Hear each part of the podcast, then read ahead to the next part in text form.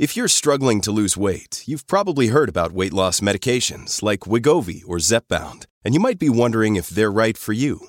Meet PlushCare, a leading telehealth provider with doctors who are there for you day and night to partner with you in your weight loss journey.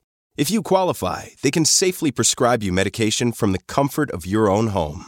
To get started, visit plushcare.com slash weight loss. That's plushcare.com slash weight loss. plushcare.com slash weight loss.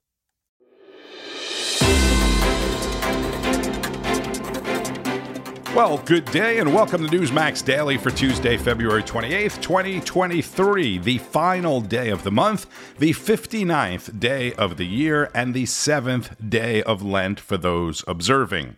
Hopefully, you're not sacrificing pancakes because today is National Pancake Day, a biggie, which means you can get free or very inexpensive pancakes at many national restaurant chains. And if you're sleepy after eating all the carbs and sugar, it's fine to take a nap anywhere because it's also National Public Sleeping Day, which will likely be celebrated by President Biden when he speaks in Virginia Beach this afternoon. The president is expected to deliver remarks on affordable health care and talk about how the COVID virus was leaked from a Wuhan lab and Trump was right.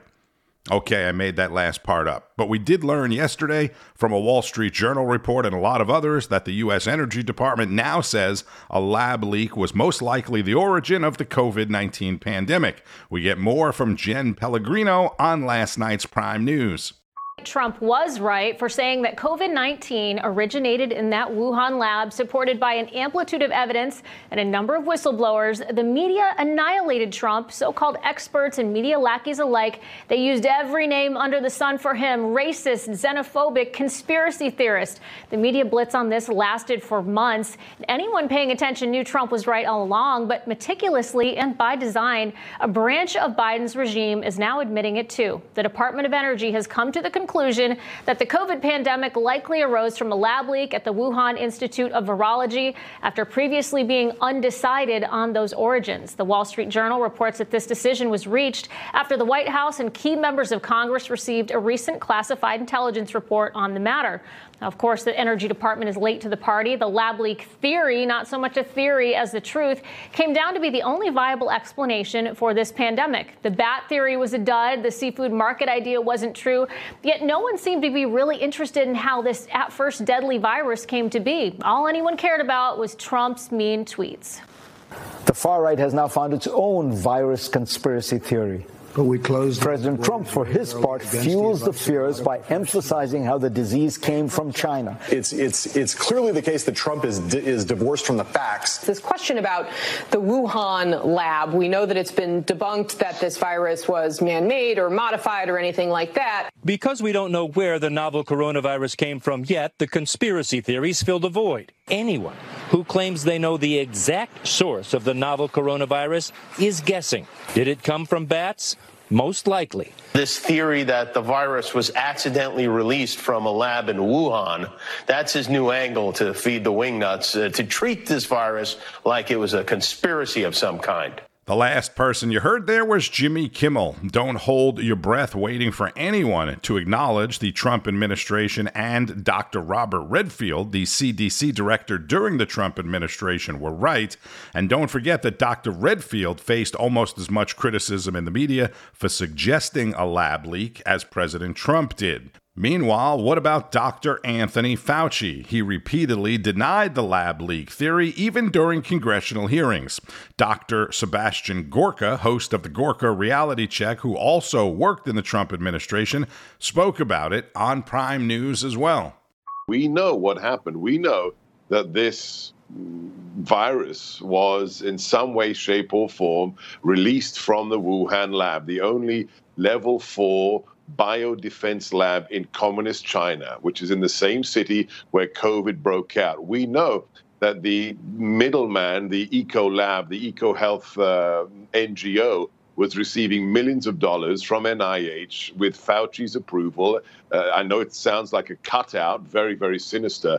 But why was the highest paid US government official who earns almost twice what the incumbent president does? Why was Fauci funneling millions of dollars to communist China's only level four biodefense lab. we need to know if there is some culpability for Fauci for the over a million Americans who were killed by that virus in this nation alone. So let's get the facts out there. And maybe if we get President Trump back in the White House, we can see some justice and Fauci in the dock and charged with at least, at least medical negligence. That's Dr. Sebastian Gorka. And again, his show, The Gorka Reality Check, is on Sunday nights at 7 o'clock Eastern. For more on any possible legal ramifications, we go from the doctors to the legal expert, Harvard Law School professor emeritus Alan Dershowitz on John Bachman Now.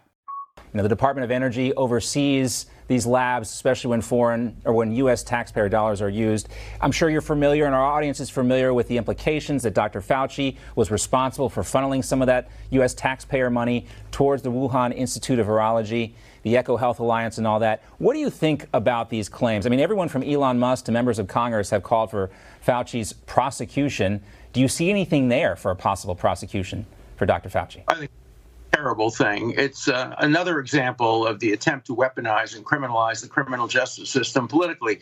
Fauci used science, and he, what he said on your show was we can't be sure. It looks like now it was probably natural, but uh, we can't exclude any possibilities. That's what science should do. The idea of immediately going to the ultimate of criminal prosecution is so typical of our time today. Both parties, both sides, immediately say, let's criminally prosecute. Uh, and it's been so so selective. Uh, it really is destroying the integrity of our criminal justice system by crying wolf too often criminal prosecution ought to be reserved for real criminals, for people who do the Hamlet soliloquy, to be or not to be a felon. Today I crossed the line from innocent citizen to felon. Those are the people who should be prosecuted, not people who make honest mistakes, whether the honest mistakes involve taking classified material home or the honest mistake involve uh, giving money to a lab, which it turned out was uh, not secure and not safe. These are, again, honest mistakes. You can criticize, you can decide to vote against people for that, but criminal prosecution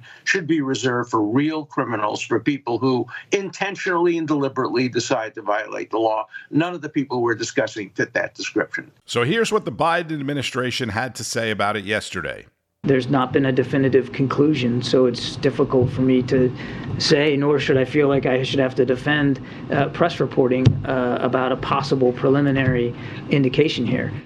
There is not a consensus right now in the U.S. government about exactly how COVID started. Uh huh. That's retired Navy Rear Admiral John Kirby, the man in the Biden administration with the longest possible title, the Coordinator for Strategic Communications at the National Security Council of the White House, speaking at the White House press briefing. They would never let Karine Jean Pierre face the media alone after that bombshell from the Department of Energy. I remind you, their Department of Energy. On yesterday's Newsmax Daily, I told you about another Republican voter poll giving Florida Governor Ron DeSantis a 40% to 31% lead over former President Donald Trump for the 2024 presidential nomination. That was among some Michigan Republican voters, and more speculation of when DeSantis will announce his candidacy surfaced yesterday. American Agenda spoke with some of the experts. Joining us now to discuss GOP strategist and Newsmax columnist John Burnett and longtime advisor for former President Trump, Bruce LeVell. Uh, John, your thoughts about this? Because uh, we had Dick Morris a little while ago saying, hey, straight up, Trump st- still beats DeSantis and uh, nobody else is strong enough to take him on. Is that where we are? Well, you know what? America, get ready, right? This is going to be a heavyweight, heavyweight bout, right, between two heavyweights and it won't be on pay per view. It'll be free for all. The thing is that, you know, I commend Governor DeSantis for being, bringing the fight to Trump, right? He's bringing it differently than everyone else has done in the past, trying to go toe to toe, right? So you could say he's floating like a butterfly and stinging like a bee and leaving the rumbling up to Trump, right? And what better way to do it? A couple of miles from his Mar-a-Lago uh, uh, resort, right? And also bringing in Republican elected officials and big donors, mm-hmm. right? Trump, if he could, he would pull his hair out, but we know he won't do that, right? The thing is, he's getting not much bothers he's him. getting under his skin, right? right? By doing events like this, the book, all teasing beating Trump at his own game. teasing before the announcement. Right. Yeah, and Bruce, speaking of that book, uh, Governor DeSantis will release his new book tomorrow, The Courage to Be Free Florida's Blueprint for America's Survival, takes on wokeness and legacy, media. Now, the book reportedly has several passages that are complimentary to former President Trump. Of course, we know he will be taking a book tour, which could also be something else, uh, after this book comes out. Your thoughts?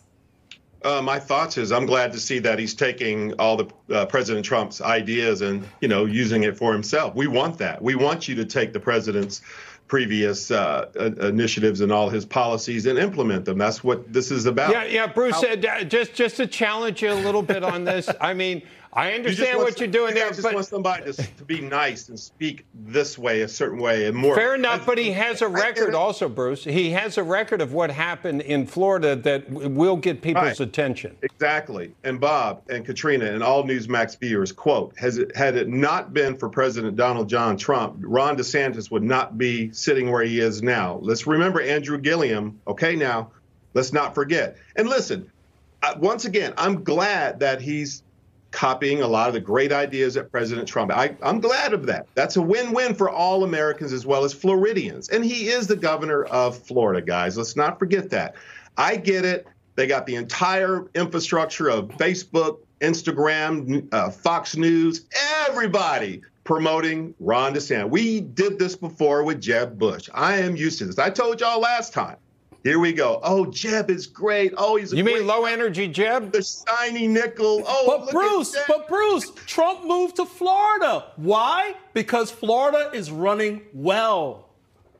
Trump moved to Florida just like everybody else. Look what's going on in New York. Right, because he's, he's running a great state. John, during look at, crisis. Look at, look at, all the other folks that had to escape from New York. Just like the movie that Bob and I remember this. John and Katrina too young escaped from New York. That's where that movie came from with Kurt. Was it Kurt Russell? yeah, yeah. Hey, Snake, I thought you were dead. Oh, what a great movie. Escape from New York with the great Kurt Russell, 1981, when New Yorkers first started moving to Florida, and they're still moving to Florida this year more than ever, perhaps. Governor DeSantis probably wouldn't like me saying this, but since I live in Florida and I moved here from New York, the rest of you can stop moving now. Stay in New York. We are getting much too crowded, especially if you're going to bring your liberal snowflake agenda from New York to Florida. One of the biggest business headlines, which is also somewhat political, because there are people that make everything political, Twitter is laying off a couple hundred more people. The New York Times reporting Twitter is set to lay off at least 200 additional employees. The social media platform's workforce now less than 2,000. When Elon Musk took over in October, it was about 7,500. We are hearing for the cheers They're on the opening for you bell. While you read this, this is what I got. I'll take that, thank you. But the folks who lost their jobs are probably not as cheery this morning. John Lonski is the president of Through the Cycle and joins us now. John, this is a headline. It keeps happening as the bell rings more layoffs are announced. Your thoughts? Yeah, I guess Twitter is having some problems, and you know this may have been a big mistake in terms of the returns that Elon Musk gets from his 44 billion dollar purchase price for Twitter. You know, not only are uh, payrolls down by 73%, 7,500 to 2,000, we also find that revenues that were at $5 billion in 2021 have slumped to merely $2 billion. That's a horrific decline of 60%.